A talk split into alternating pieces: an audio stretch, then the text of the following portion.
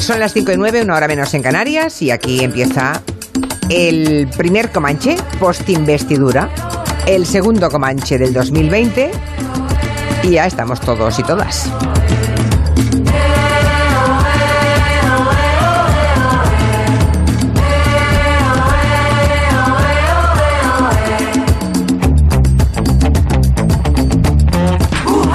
Tenemos en Barcelona a Miki Otero. Aquí los Reyes Magos, no sé por qué, eso me han soplado, te regalan solamente libros o pijamas, ¿es verdad?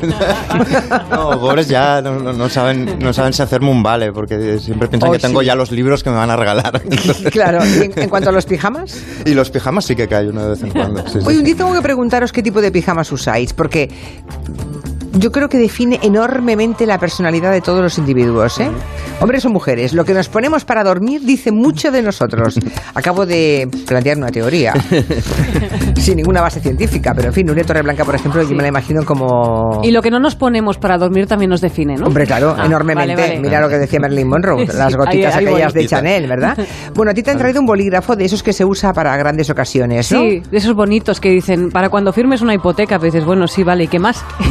¿Alguien más? Pues consérvalo porque esos son los que antes desaparecen. Exacto. Tenemos en Jaén a David García Asenjo, aquí en Los Reyes. ¿Qué te han traído? Buenas tardes. Pues me han traído unas zapatillas y un, un libro también. Unas zapatillas, de- no serán de cuadros y de felpa. Eh, no, no, no, zapatillas chulas para ir por la calle. Ah, unas sneakers, digamos. Sí, unas sneakers, sí, sí, sí. Ah, Sneakers, vale. David, vale. unos Lego para construir una. una- Bueno, eso me lo traje. Bueno, eso a lo mejor... a mis hijos. Fisca- fiscalizas las obras de tus hijos, David. David, Bueno, sí, sí, fiscalizas las- obras. sí. A lo mejor. David García es hijo de esos legos mm, llevados a su casa por los Reyes Magos cuando era niño. Pues sí, sí, sí. De pequeño ¿Ves? tenía Lego, bueno, más que Lego tenía Tente, que era un poco la versión pobre. Ay, Tente. del- Bueno, ya. Del Sí, Lego, sí. pero la verdad es que hice, vamos, eh, lo tenía casi cada cumpleaños, Santo y Reyes tenía una un conjunto de, de piezas, así que yo creo que sí. También podríamos desarrollar una, una teoría, yo estoy muy de bueno, bueno, bueno. sobre las versiones, eh, digamos, de segunda línea de las familias humildes de los juguetes de cada época. Sí. Porque cada época tiene sus juguetes de segunda línea, ¿verdad? No, pero Porque aparte de ser de segunda línea, lo que tenía Tente era que era como eh, mucho más. El, el Lego es como muy específico para hacer una pieza. El Tente te permitía eh, mucha libertad. Entonces yo creo que tampoco estaba mal que o fuera sea, a así. veces las segundas líneas crean... Claro, bueno, dan más lugar a la vale. imaginación. Claro, si te Exacto, colman sí, con sí, todo, sí. no. Y en Madrid tenemos a Máximo Pradera, muy buena, señor Pradera. Aquí no, no, no Porque estás ahí, estás, lejos. estás muy lejos. Pues a ver, ahora. Ahora sí, ahora sí. En la barriga del buey. está. Al que los reyes le han traído un gobierno de coalición. Sí, efectivamente. Me han traído también la última novela de Eduardo Mendoza, El negociado del yin y el yang. Sí. Y me han traído una silla noruega impresionante para, para escribir. Una silla noruega, tiene Una que ser. una silla Está un poco sobrevalorado. Mi teoría sobre los muebles Eres de- del norte de Europa es Uy, que no, están no. pelín sobrevalorados, ¿no? A ti No, no, te no habrán es. traído unas entradas para Ennio Morricone, que sabes que va a actuar dentro de poco, ¿no? ¿Pero vive? Claro. A esta hora de viernes todavía sí. No, es una vieja broma aquí porque eh, no sé si les pasa a ustedes a veces que de pronto creen que alguien ha fallecido y está vivo y al revés, alguien que creen que está vivo te dicen, pero si ha muerto hace dos años. Y un Vi- día tuve, un día tuve, un día tuve un Bueno, desliz con Ennio Morricone y a partir de ahí el cachondeo me rodea. Y luego restañaste la herida diciendo que a sus canciones si le quitas el silbido se quedan en nada.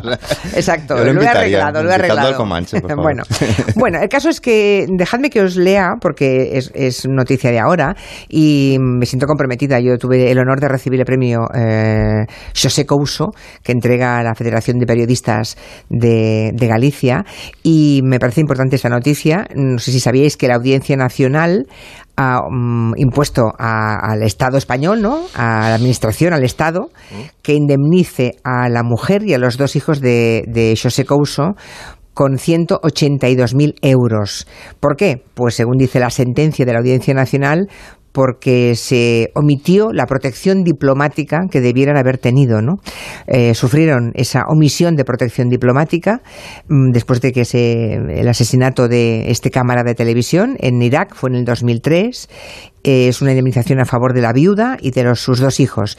Y considera la sala de la audiencia que las circunstancias del caso hacían exigible que el Estado tuviera actividad diplomática a favor de los perjudicados ¿no? por el fallecimiento del señor Couso, que eran su mujer y sus hijos, y que sin embargo la Administración General del Estado, pues lo que hizo fue aceptar las explicaciones que dio la, Administración norteamericana y ya está. O sea que estaba en un hotel Palestina, que mm, fue justificado, en fin, aquel tiroteo, ¿no? Aquel bombardeo y que el fallecimiento del señor Couso pues fue solamente un, lamentable accidente. Eso viene a ser un zasca Aznar, ¿no? Es un zasca, mm, bueno, yo creo que mm, sí, pero es que luego el gobierno... lo malo... sí, sí, lo malo es que el gobierno de Zapatero tampoco se portó mucho mejor, ¿eh? Tampoco se portó mucho mejor. Es verdad que esto fue en el 2003, pero después el gobierno Zapatero tampoco es que hiciera mucho a favor de la familia de José Couso. Eh, nadie ha hecho nada y ha tenido que ser un tribunal, el de la Audiencia Nacional, el que impusiera esa indemnización ¿no? ahora. Y también es verdad que los hermanos y amigos y compañeros de José Couso dicen que, mm, que tampoco esto les, les calla para siempre, ni muchísimo menos, que lo que ellos buscaban nunca ha sido esta vía civil, nunca ha sido la indemnización, sino que lo que ellos hubieran querido y siguen buscando es sentar a los asesinos de José Couso eh, en un banquillo ¿no? y un juicio, em, que sería una forma de crear un, precedente. Así que no es que esto les, mm, complazca ni a la familia ni a los amigos de José Couso, pero en todo caso la sentencia pone de relieve que se omitió esa mínima protección diplomática que debe dársela a cualquier ciudadano español, que en este caso murió, eh, fue asesinado por un bombardeo cuya explicación somera dada por los americanos parece que sirvió a los diferentes gobiernos de nuestro país, ¿no? En fin, quería dejarlo, quería contarlo porque es noticia de hace un ratito. Y ahora ya, por favor, vamos a llorar. Máximo Pradera. Porque creo que quieres ponernos canciones de trapo, como tú las llamas. Sí, para soltar el trapo que es esta expresión tan entrañable que tenemos en la lengua castellana cuando directamente no es la lagrimita, sino que ¡guau! ¿sabes? Ya te vas por como Pablo Iglesias. Como Pablo Iglesias, que además que ha sido esta semana. Ha sido tu inspiración, de hecho. Sí, bueno, Pablo Iglesias, Irene Montero también, eh, lloró también Echenique, lloró también una diputada que estaba detrás, que ahora no le pongo cara, pero no nombre. O sea, lloraron varias personas. Y además que ha sido el, martes, que vamos a una velocidad de vértigo, ¿no? Y me ha inspirado una, sí, una playlist comentada sobre con, música para soltar el trapo. Y vamos a empezar con, eh, pues con una canción muy lacrimógena de, de Rafael que todos conocéis, que fue dio nombre a su primera película, Cuando tú no estás. Pero yo lo veo diferente. cuando tú no estás, cuando tú no estás,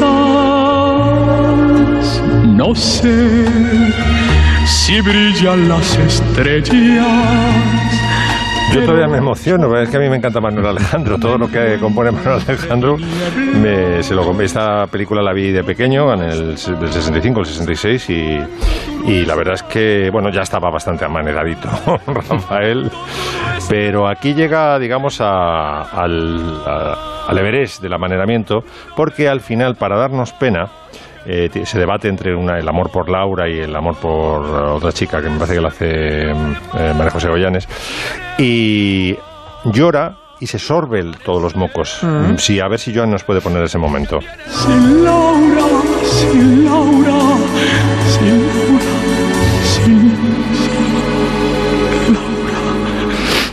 Ahí está. Ahí está, mi Rafael. Eso es a, moco tendido. Todo ¿eh? para adentro. Tiene muchas formas de amanerar, eh, Rafael. Una de, de, sus favoritas es la epéntesis, que es, esto le interesará a Julia, filóloga, que es... Eh, epéntesis. Epéntesis. Que Me has pillado, no recuerdo esa, pues ese recurso te refresco la, memoria. Es que es meter vocales donde no las hay. Por ejemplo, en Lucho Gatica en El reloj, cuando dice hace esta noche perpetua, dice hace esta noche perpetua. Y Rafael lo hace, lo hace a veces muy sutilmente, no sé, eh, si, eh, no sé qué es para siempre, y hace siempre. Bumburi también lo hace. Bueno, y yo, recuerdo a Luis de Lomo decir porotagonista protagonistas. protagonistas, sí. Y, o sea, eso es ejemplo, una epéntesis. es una epéntesis. Pues me, da, me doy mucha rabia porque no recordaba ese mm, recurso, mira. Bueno, no. Bueno, en fin, me- me Ah. esta noche me flagelo. Hay una epéntesis brutal, a ver si la puede pillar Joan en, en esta misma canción, cuando ya sube la melodía, remonta al vuelo. Cuando tú no estás, no tengo nada. Dice, en vez de decir no tengo nada, se inventa una A ahí, no tengo a nada. Cuando tú no Ahí, ahí, mira, fijaos. estás, cuando tú no estás, no tengo nada. Bueno, vamos a por la segunda canción de Llorera. Bueno, es una canción que sé que no te gusta mucho en la versión original, pero en esta te tiene que gustar. Es el Ne me quitte pas, interpretado por Nina Simone. Ne me quitte pas, il faut oublier tout. Esta canción no me gusta en ninguna versión. O sea, no la aguanto en ninguna versión. Pues en esta versión a mí me encanta. Y, Ya, ya, ¿no? Y, Sí. y en, y en- Estrella Morente también la canta muy bien. Hay gente que la canta muy bien. Eh, de nuevo, el amaneramiento de Jacques Brel, que tomó incluso elecciones de dramaturgia y tal, cuando estaba en la tele o estaba en el escenario del Olimpia, exageraba mucho los gestos, por supuesto lloraba en escena y se pasaba un poco de, de rosca. Pero Nina Simone hace una interpretación muy, muy bonita de este drama. La convierte yo creo que en otra canción, ¿no? Sí. Eh, y además tiene los ovarios de cantarla en francés. Sabéis que había una versión, If You Go Away, había una, tenía ya la versión traducida y la tía dijo, no, no, no, yo, vamos En a la francés. versión. En francés, vamos a la versión original. A ver si encuentro. Caramba, Quintanilla. A ver si encuentro entre los oyentes alguien, algún cómplice que le ocurra como a mí, que la canción de Mickey Pal le ponga nervioso y. Pero a ti, ¿qué es lo que no te gusta? ¿La canción o la historia detrás de la canción? No, las la dos cosas, la canción- historia detrás de la canción es muy fuerte, efectivamente. La historia es de, es- es de maltrato, por favor, y es de falta de dignidad. Sí, o sea, pero no del hombre, es, es de manipulación. Vamos a ver, eh, Jacques Brel estaba. Claro. ten- se había hecho un amante porque había dejado a la familia en Bruselas y se había venido a París a triunfar. Y en París se encuentra con Susan Gabrielo, apodada Zizou, como Zidane, y tiene una historia de amor de cinco años. Entonces, eh, al quinto año le dice Zizou, dice que estoy, eh, estoy me queda preñada de ti. Y entonces la deja, porque no quiere abandonar a su familia. Y no solamente la deja, sino que hace invierte la, la historia, es decir, es él el que el que no quiere ser dejado en la canción, ¿no? Entonces, le, le- o sea, explota al máximo la relación y se forra con el drama de esta, de esta pobre, Esto lo hace de mucho. esta pobre mujer, sí. Hablando de, de un poco de actitudes cabritas, canciones con lloros y crooners franceses, hay la historia también de, de Je suis venu, eh, venir parce que te dic que je m'en vais, de Serge Gainsbourg. Me ha salido todo muy con la E. Bueno, la cuestión es que el tío, se dice, en esa canción se oye un llanto de mujer de fondo, ¿no? Y se dice que lo que hizo el, tipo, Serge, fue encerrar, eh, cerrar la puerta de la habitación y decirle a Jen Birkin que la dejaba. Jen Birkin empezó a sollozar y La Serge grabó. Gainsbourg había colocado debajo de la cama una, una máquina para grabar el llanto y lo puso en la canción. O sea que se va oyendo la canción y el llanto que se oye debajo es como es un llanto documental Ya, ya, ya, ya. de una cámara oculta de, de él haciéndole Sí, la trampa. de- de- Valientes cabrones, vale. Un snuff movie sentimental, ¿no? Exacto, sí, sí. sí. Sí. Sí, sí. Bueno, pues. eh, ah, no, nos queda la tercera. Sí, tercera pues, canción de Llorera. Fíjate, eh, While My Guitar Gently Whips. I look at you all, see the lover that's sleeping, while my guitar gently weeps. Probablemente es una de las 10 mejores canciones de los Beatles y sin embargo aparece, bueno, estaba en el blanco, en el álbum blanco, aparece en el single De cara B, qué humillación de Obladi Oblada, que es la canción más hortera de los Beatles, ¿no? Eh, lo cual demuestra el machaque al que tenían sometido por esa época, sobre todo eh, John y, y Paul al pobre George Harrison, que no le querían admitir ni una sola canción. Era la época. Acaban de volver de la India, se supone que habían vuelto en armonía consigo mismos y en cambio fue la época más infernal de los Beatles. Ringo se piró, eh, estuvo unas, unos meses, unas, unas semanas por lo menos eh, fuera. Y a George Harrison, esta canción que es una maravilla, le costó tanto que fíjate, est- esta es la versión acústica de la de Beatles Anthology, que es la que más me gusta a mí. A mí Solame- también. Solamente me- me la, gusta mucho la guitarra a pelo, ¿no? Les tuvo que vender a Eric Clapton, la versión con Eric Clapton, porque si no, no se la compraba. La canción no querían meterla en el banco. Entonces dijo, ya como Eric Clapton era un, ya entonces un guitarrista legendario, pues se cascó un solo que está entre los mejores del, del universo. Y ya con el, el backup de Eric Clapton haciendo el solo de guitarra, dijo, bueno, venga, te la metemos. Sin embargo, yo creo que la, la perjudicaron la canción, que quedó perjudicada y tenían que haber metido la acústica. Igual que Oye, no sé, eh, Julia, por ejemplo, de John Lennon es una guitarra acústica nada más, ¿no? Podía haber entrado esta perfectamente. Sí, pero claro, no, no se oye llorar a la guitarra, ¿no? Es una canción de. Bueno, pues a- me parece que acaban de matar a, a Robert Kennedy, acaban de matar a mm, Martin Luther King, y entonces eh, es una especie de reflexión filosófica sobre con la cantidad de amor que hay potencialmente en el ser Déjame humano. el estribillo, hombre. I don't know why. Todo el rato hablando encima de la canción, Yo hombre, qué ya. sé, es que ya cualquiera sabe lo que te gusta, hija mía. Ya. How to unfold your love. I don't know how Bueno, ya está. Ya menos hemos disfrutado de 20 segundos de silencio. Bueno, Se, bueno. va, se va a pedir para Reyes un volumen para bajarnos cuando le hacemos. Vamos por la calle hablando con un colega y veremos que nos quedamos en mute. Sí, pero luego cuando suena Cohen, mira que lo bien que agradece que hablen por Hombre, encima. exacto, si me pones a Cohen, ¿vas a poner en la segunda parte de la No. playlist a Cohen? No, no, no, yo ya sé tus filias y tus fobias. No, no, no, por favor, yo, pero son mías y es mi problema, no es el de los demás. Así que eh, aquí solo faltaría que cada uno pone lo que le parece oportuno. Que hay un oyente que me reprocha que he dicho que Zapatero no se portó bien con la familia de José Couso y que omito que en el 2003 gobernaba Aznar. Pero sí es lo que ha dicho precisamente Máximo Pradera, ha dicho el, el gobierno de Aznar. Y yo he añadido sí, y Zapatero tampoco se portó bien. O sea, Aznar se portó fatal y Zapatero también. Seguramente porque tenía que hacerse perdonar el tema de, de la retirada de las tropas. Pero desde luego el primero que estaba ahí era Aznar y Aznar lo que hizo fue lavarse las manos por completo. ¿eh? Pero luego Zapatero no lo mejoró. Eso es lo que hemos dicho, ya está. Bueno, mm, Juan Marsé ha cumplido 80 y... Ah, no, espera, sí. Vamos a lo de Juan Marsé, pero antes han encontrado la canción de Jane Birkin. ¿Ah, sí? Llorando de Ay, verdad, ay. Qué bien, la tiene Quintanilla. Ay. ¿Cuál Sí era? se le oye. Je suis venu, pues je- venu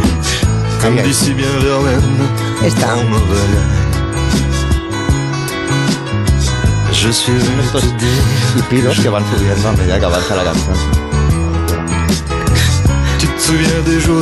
Sí, se oye de fondo, así como, ¿no?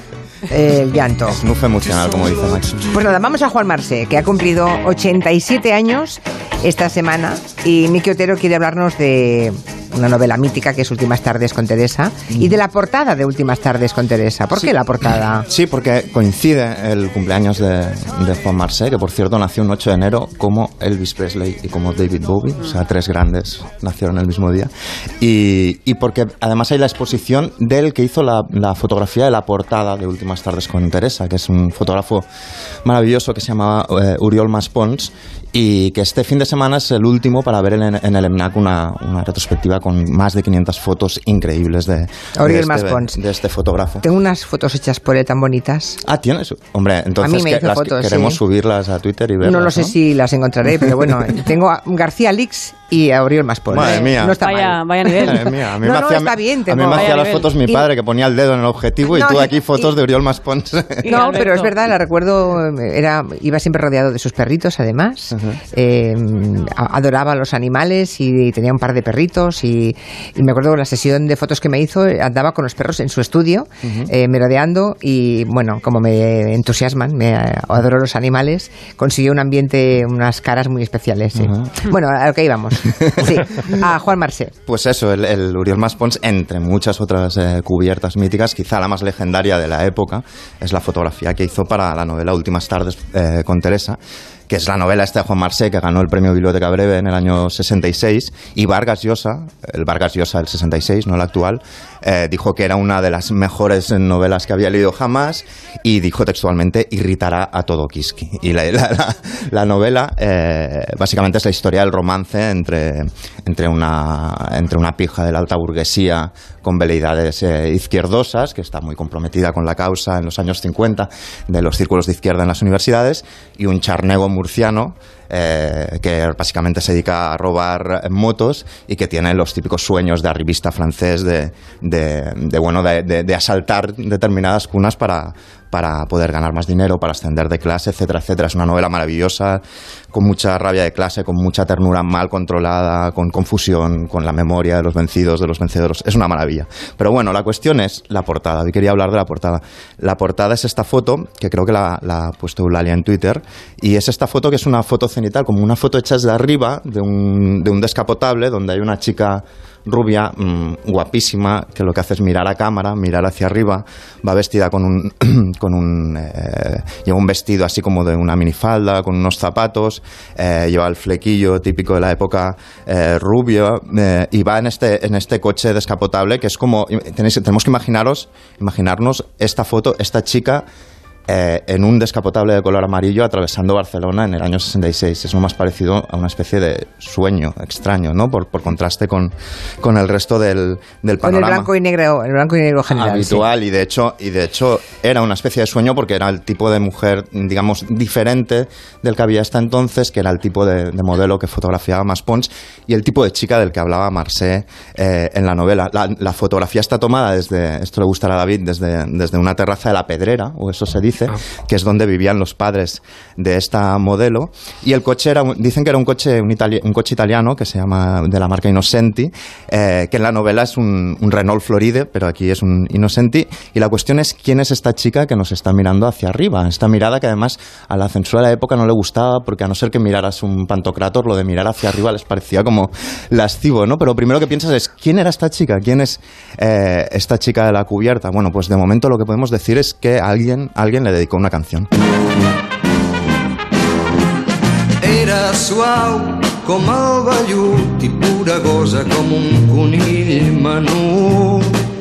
En Snoopy era el seu... Bueno, esta es la, la primera coincidencia de la historia. ¿Cómo se llama la protagonista de la novela de Marseille?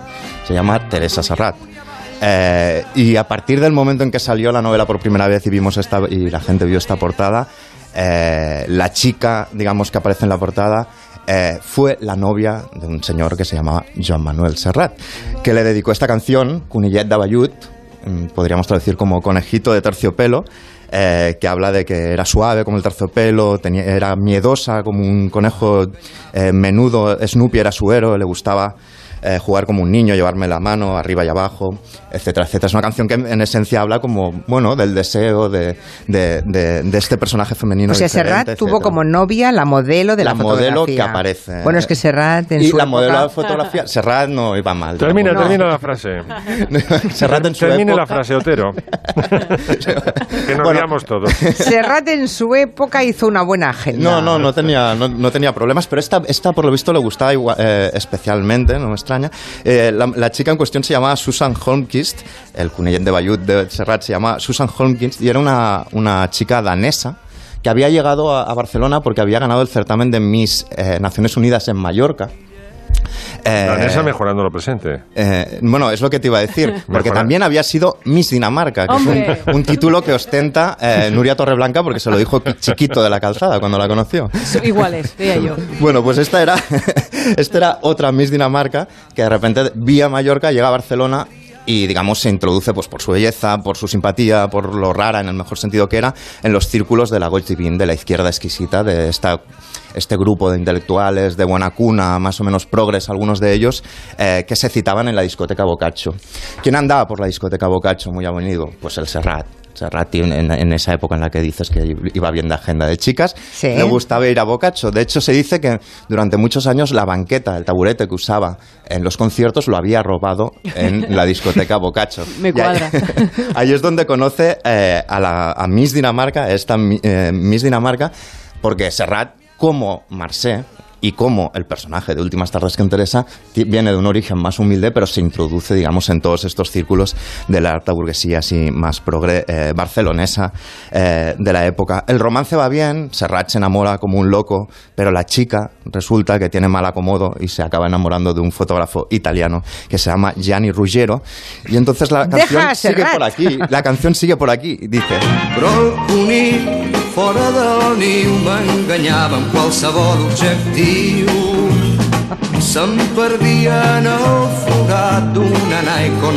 ¿Qué está diciéndonos el señor Serrat? Que el conejito, fuera del nido, eh, me- le engañaba con cualquier objetivo y se perdía dentro del agujero de una Nikon o de una Hasselblad. En definitiva, que se había ido con el fotógrafo italiano de las narices y que lo había deixat sol y futut conillet de. Lo había dejado solo y, en otras palabras, fastidiado, eh, corazón de conejito de terciopelo. Un italiano que lleve buenos zapatos es imbatible. No, pero por lo visto, la- en su favor, la chica... Ahora se le llaman zapatos. Sí, sí. Que calza bien, vamos. Que, que Sí, tiene- sí. Vale, eso ya me parece mejor. Bueno, se fue con el fotógrafo italiano. En su descargo hay que decir que, que, mm, gran parte de su vida acabó con él. No fue un romance eh, efímero, pero Serrat se intenta consolar y más adelante en la misma canción lo que dice es esto.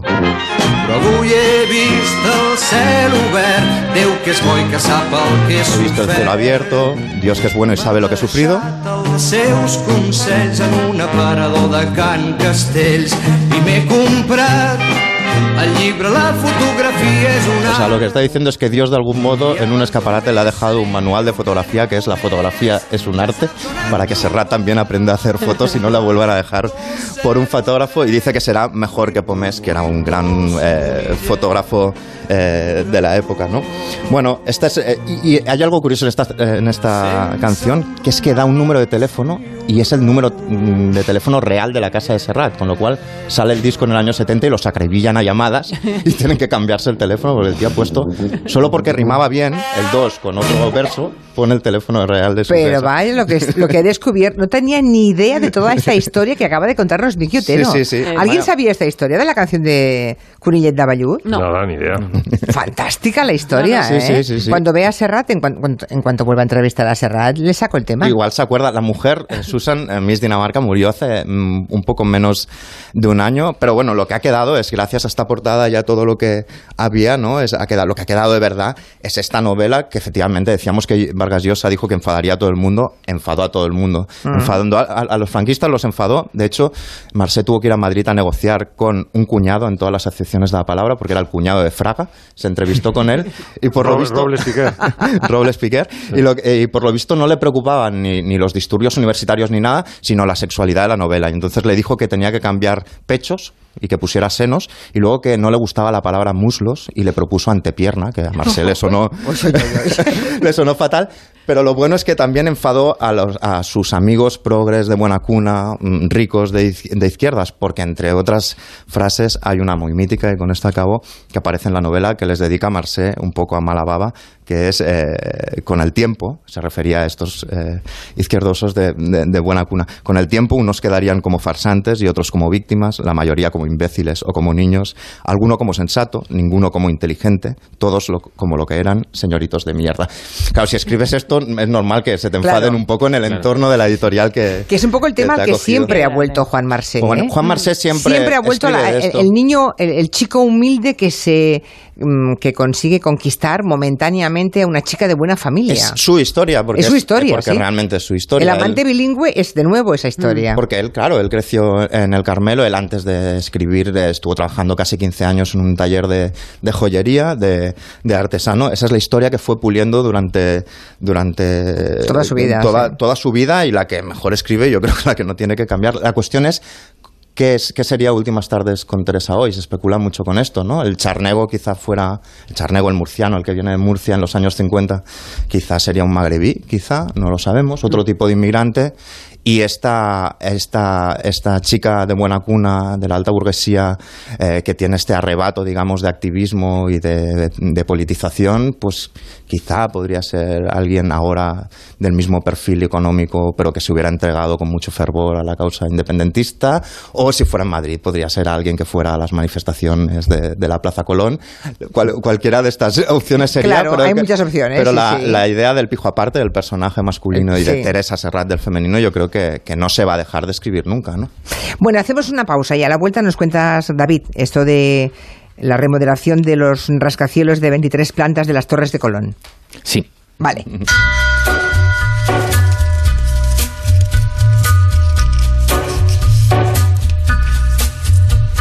En Onda Cero, Julia en la Onda, con Julia Otero.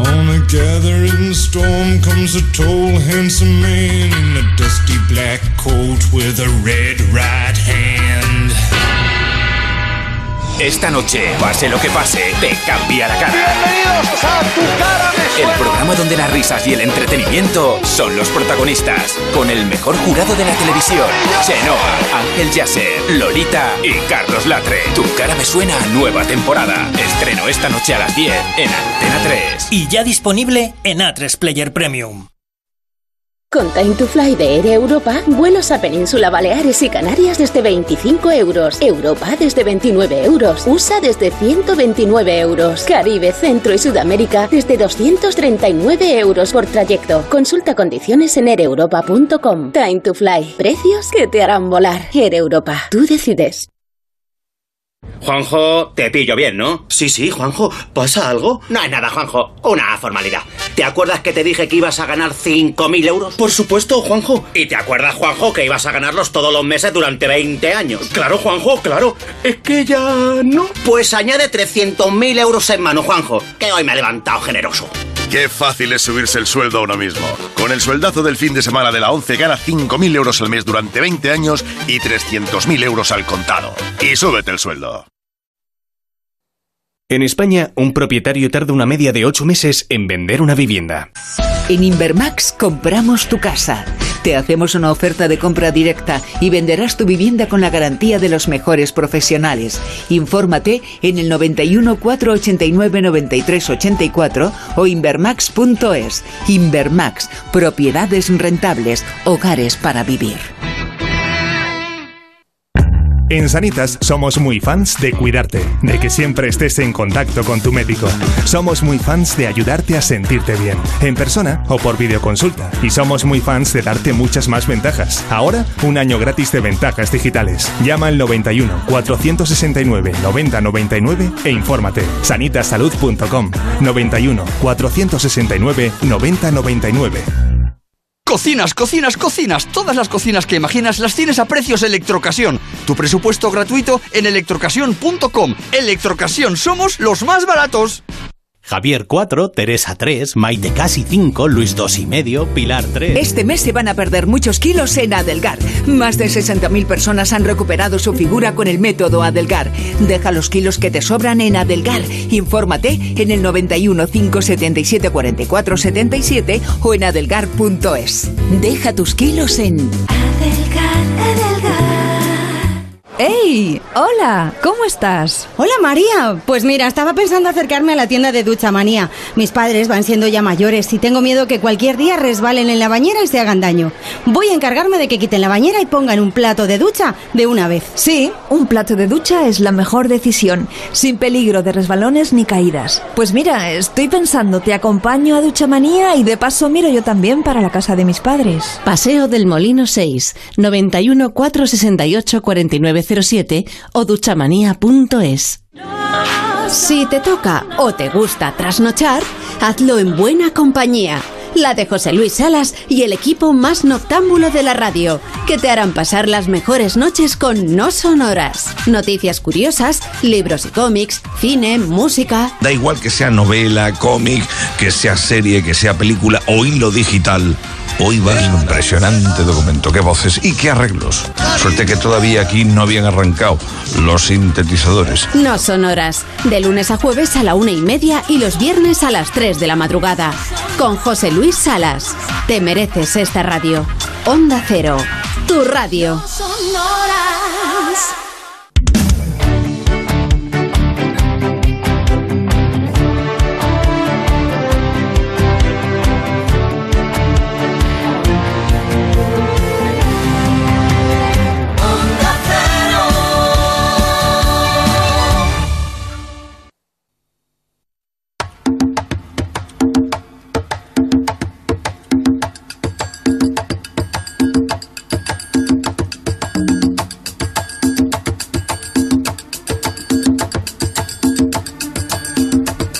tarde, son las 5 y 43 minutos y tenemos sin barrer todavía la casa de Nuria Torreblanca, que nos tiene que hablar y poner la ELO. Tenemos la segunda parte, la segunda mm, playlist de canciones de Llorera y tenemos a David García Senjo, alias el arquitecto, que nos quiere hablar de ese proyecto de remodelación de las torres de, de Colón de Madrid. Un rascacielos de 23 plantas, ¿no? Son oficinas, ¿no? Son oficinas, David. sí. Y tenía... ¿Qué, qué quieren hacer? Pues quieren eh, ampliarlas como un tercio de, de lo que son de lo que Uf. son ahora mismo, haciendo un pequeño chanchullo. Bueno, ya es que desde el hablaba Máximo antes de, bueno, a Máximo y Miki de la eh, el enfado que causó Juan Marsé en el, en el estamento franquista y con estas torres también en- enfadaron a, mm, a Arias Navarro, que era el alcalde de Madrid, y decía Carlos Lamela, el hijo de Antonio Lamela, el arquitecto, decía, bueno, enfadamos a, a este señor que tenía un carácter así un poco fuerte, bueno, carácter un poco fuerte como eufemismo de, bueno, de otras cosas, pero bueno. Eh, la cuestión es que las quería destacar eh, esta ampliación lo que va a hacer va a ser en parte de figurar las torres, porque las torres en su momento fueron un, un gran un gran prodigio técnico porque fueron un- una obra única en pues casi en el mundo.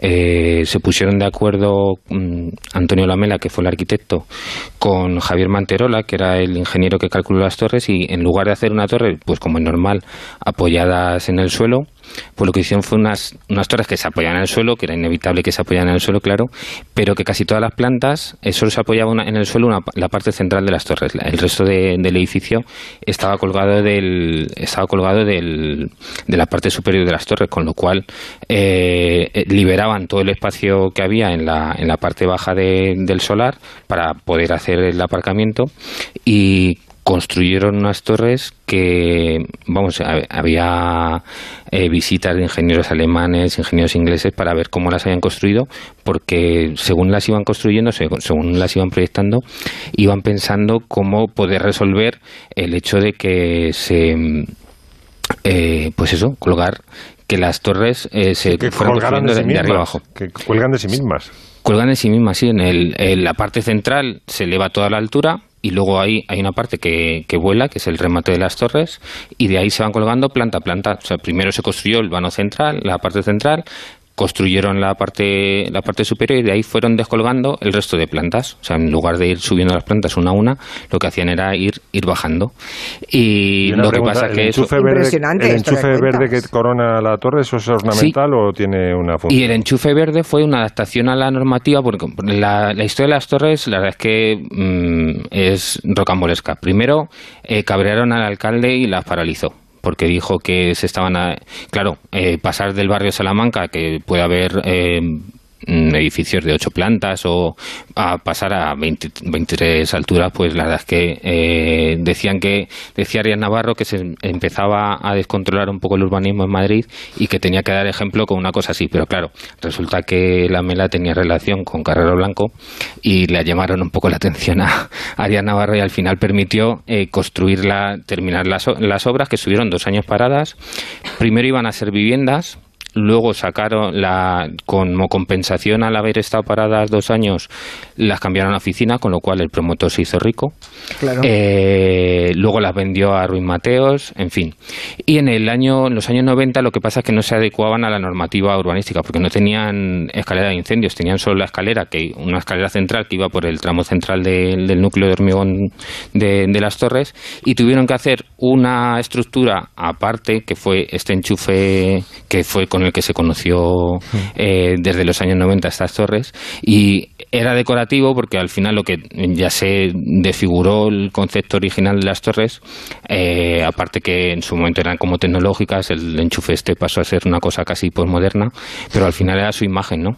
Y era decorativo, pero realmente era una cosa que era necesaria porque si no, no se podían utilizar, porque no tenían eso, no tenían escaleras de, de evacuación contra incendios. Es que y si las únicas estaban en el centro, en un incendio quedaban todos cocidos, claro. Claro, claro, claro. Terrible. Entonces lo que hicieron fue hacer este elemento que las conectaba a las dos y permitía que se pudieran utilizar, si se estropeaba una, que se pudiera utilizar la otra. Pero ahora pues han cambiado de... El arquitecto se murió hace mm, en el 2017 y él le había planteado ya una ampliación porque las, las torres pues no tienen mucho espacio o sea son unas torres más o menos pequeñas para oficinas entonces una empresa grande casi no puede ocuparlas y han llegado a otro chanchullo urbanístico que es quitar todo lo, vaciar todos los bajos que, que tienen locales y demás y lo que han hecho ha sido pasarlos a la parte superior con lo cual van a ampliar pues casi en un tercio la altura de las torres Oye, ¿cuánto ¿qué ha pasado? Perdona, acaba, Sí, acaba. No no perdona Julia No, no, no, Dime. estaba pensando, ¿cuánto puede durar en pie un edificio así? Porque, claro, eh, corrieron riesgos, digamos, en, en la ingeniería. En, ¿cu- ¿Cuánto puede aguantar en pie un edificio así? Pues en pie de un edificio así, en teoría podría juntar muchísimo tiempo. La vida útil de un edificio se calcula para que sea 10, 100 eh, años, perdón, pero 100 años eh, sin ningún tipo de renovación. O sea, un edificio terminas, no lo mantienes durante 100 años y se entiende que está en ruinas, pero un edificio que se sigue renovando, pues puede seguir durando eh, años y años, pues como... Siglos y siglos, No sabemos si siglos y siglos, pero de momento la arquitectura moderna sí la van manteniendo y hay edificios hechos en los años 14, ya con estructuras metálicas y demás, que se siguen manteniendo perfectamente, claro, exigen un mantenimiento, pero los edificios tienen, que eh, mantenerse para poder seguir, pero vamos, están hechos para seguir. Lo que pasa es que con esta ampliación que van a hacer, eh, pues eh, ya los ingenieros que calcularon en su momento la estructura dicen que no están del todo seguros de que pueda resistir una elevación eso de un tercio de, la altura, ¿no? y lo que, van a hacer es Sí, es mucho. Y luego aparte es que lo que van a cambiar es las torres ahora mismo pues tienen esa proeza técnica que están colgadas desde su parte superior, pero claro, si tú le añades a esa parte superior otro elemento más, pues ya no va a parecer que esas torres están colgadas, sino que ya hay una parte que está apoyada en el remate. Y luego hay otra historia que es que el, arquitecto que las hizo en su momento, que es Antonio Lamela, pues proyectó la ampliación, pero resulta que la empresa que las que es la dueña de la se la ha encargado a uno que era discípulo de Antonio Lamela. Entonces ya eh, ya a Lamela no le parece también la porque ya no la hace él, ¿no? Ya la hace una persona que, o sea, que, eh, en fin, que se une también a una historia como familiar o de socios y tal que, que añade bueno, estaremos un poco incertidumbre a esto, sí. Mm, le pido a Buralia Rosa que busque una fotografía de las torres. Pero la voy a poner, que las tengo... Las, tienes, pues se las envías porque hay muchos oyentes, que esto hay que preverlo un poco antes, porque hay muchos oyentes que están pidiendo fotografías de lo que estamos hablando. Así que se la envíes ahora mismo y las colgamos ahora mismo. Para los que, igual hay mucha gente que no ha estado en Madrid o que no tiene ahora mismo presente cómo son esas, esas torres. El enchufe tenía gracia, ¿no? Era yo, pero tenía. vamos. Ahora, a mí no ahora en época de Bluetooth ya lo han quitado. a mí no me gustaba porque le quitaba toda la gracia que tenían las torres originales eh, y además es un elemento muy eh, como muy kits, muy de la época sí, sí, esta. Y a mí no me va mucho. Que suene la Elo, por favor.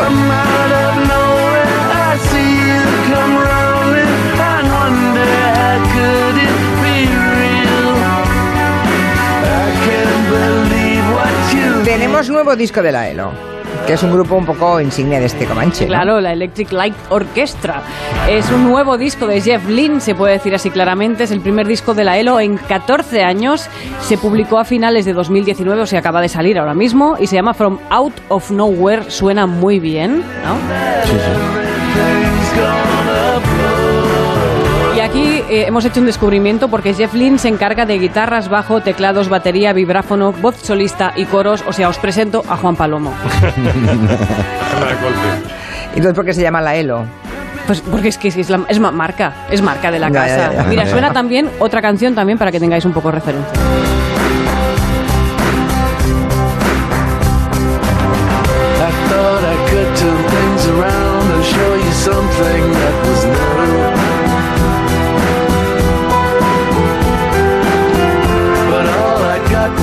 disappointment I was left without a clue. La gracia, es que la, Electric Light Orchestra tampoco ha parado. O sea, hay gente que recuerda la ELO de hace de los 70, de los 80, pero es que ha habido parones por el medio, pero siempre ha tenido una trayectoria. Jeff Lynne siempre con una banda o con otra, siempre ha mantenido la ELO activa. Pero estuvo con otros también. Exacto, bueno, claro, en, uno de esos parones de Jeff Lynne estuvo nada menos en los Traveling Wilburys, que eran Bob Dylan, Roy Orbison, Tom Petty y George Harrison, casi nada, esa bandaza. Y, y claro, los que solo escucharon la ELO en los 70, los 80, tengo que decirles que malas noticias noticias porque os habéis perdido cosas, material buenísimo. A mí, a continuación, buenas noticias. Las buenas noticias que podéis recuperarla. Yo, mi canción preferida de la ELO es del año 2001.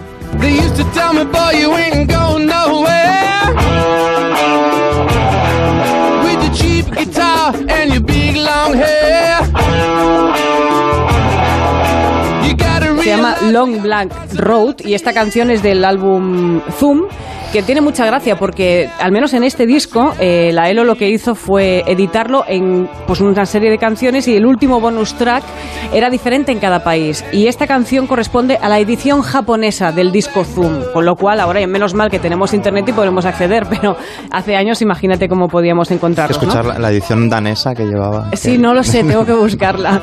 Y como en este programa sentimos auténtica devoción por la ELO, es impensable mentarlos sin escuchar, por ejemplo, Evil Woman. Yeah.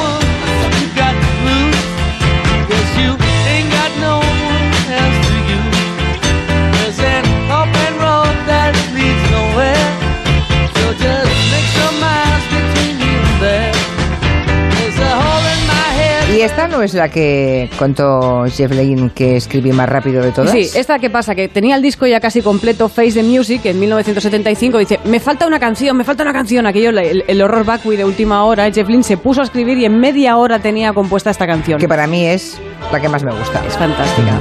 Y ahora voy a hacer un poco de Miki Otero con lo de Últimas Tardes con Teresa. qué, qué fuerte, qué fuerte, qué fuerte, porque a ver, ¿de quién está hablando Jeff Lynne cuando habla de esta canción? ¿De esa mujer malvada que manipula cruelmente a un hombre? Hay habladurías, tampoco confirmadas, que la sitúan en que Jeff Lynne se refería a la que acabó siendo su segunda mujer. Pero no lo sabemos seguro, no lo hemos confirmado. es el pelotazo con el que la ELO, digamos, eh, ascendió a lo más alto, ¿no? Y no podemos acabar tampoco sin este otro mito de la música disco, ¿no?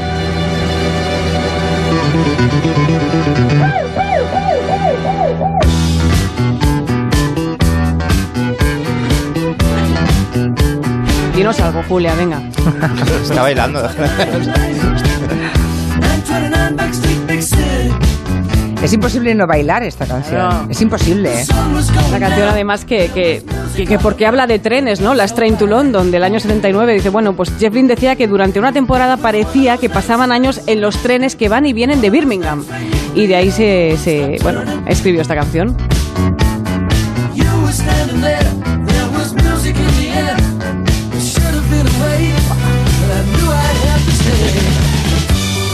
Let's take to London. Ahí está, ahí está, ahí está. Just hit it now, now, now. Let's take to London. Cante, ¿Y ahora? cante. Just leave the town now. But I really want to make to last forever. I really wanna be with you. ¡Ay, qué bonita es esta canción! Bueno, el daño que hemos hecho con esta canción. Eh, ¿Y ahora que poner canciones de llorar? No me digas. Sí, bueno, Espera, le, le digo a Quintanilla, eh, le digo a Quintanilla que no. Bueno, no sé si faltaba añadir alguna cosa. No, no, no, no. Ya, No, no os preocupéis por mí. Mm, Quintanilla, guárdame por favor eh, 30 segundos de la Straight to London, por favor, para dejarnos con un buen sabor de boca, porque ahora va y viene Máximo Pradera con las canciones de Llorera. ¿Y qué canciones? A ver, a ver qué nos traes en el segundo, en la segunda entrega. A ver, esto va por Caprile. Mm, cuando te dejan, hay dos eh, formas de reaccionar. Una es regodearte de forma masoquista en que te han dejado y el otro sistema para salir del bache es ponerse series. Que eso yo siempre que me dejan llamo a Nuria Torreblanca. mira, me dice, pues mira, te tienes que ver las dos primeras temporadas. Tu farmacéutica, ¿no? De receta. mi, boti- mi boticaria. Yo creo que las series acaban con cualquier Doctor abandono. Bueno, pues eh, la canción emblema de regodearte masoquista, de forma masoquista cuando te dejan es esta. Entre el cielo y el suelo hay algo contundente a quedarse calvo de tanto recordar. Y ese algo que soy yo mismo es un cuadro de bifrontismo que solo da una faz. La cara vista es un anuncio de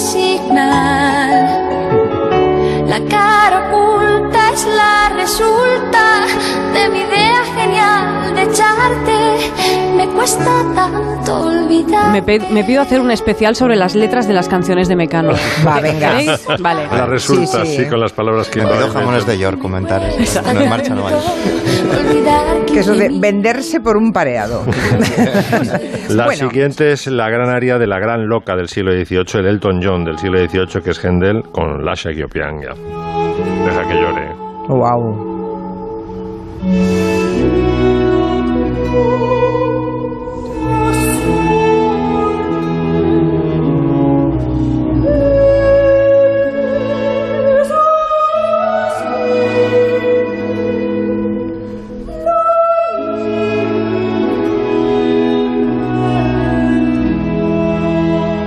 Para soprano que Händel sabía perfectamente que valía oro y que utilizó en oratorios, en distintas óperas, pero en fin, donde cuajó fue en su ópera Rinaldo, si la queréis buscar. Deja que llores, además representa mucho, muy bien la función de un aria en una ópera, que es esta especie de fotografía del momento emocional, ¿no? y luego ya sigue la trama de la ópera, pero esto es Deja que llore y deja, déjame Deja que llore, sí. Deja- déjame Fantástico, maravilloso. Sí, sí.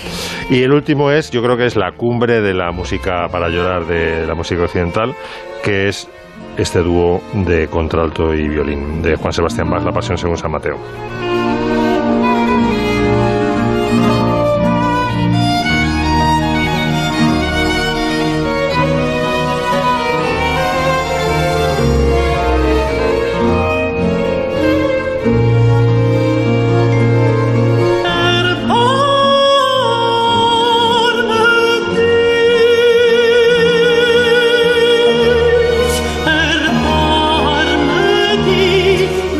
Oyente llamada Patricia que dice, Pradera, me acabas de matar con esa aria que es una de mis preferidas.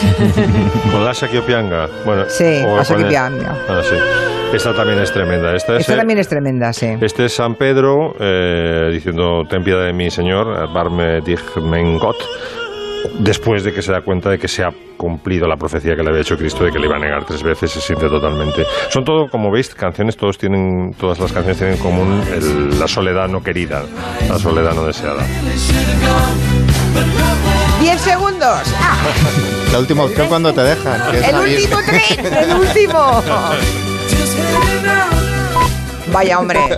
10 segundos, 4 segundos. El Parlamento Europeo retira sus derechos a Oriol Junqueras. Eh, Exclusiva de Max. Mm, Vale, Eh, nos lo van a contar enseguida en el boletín informativo de las 6. Adiós. Adiós. Adiós. Adiós. Fin de semana. Noticias. Adiós.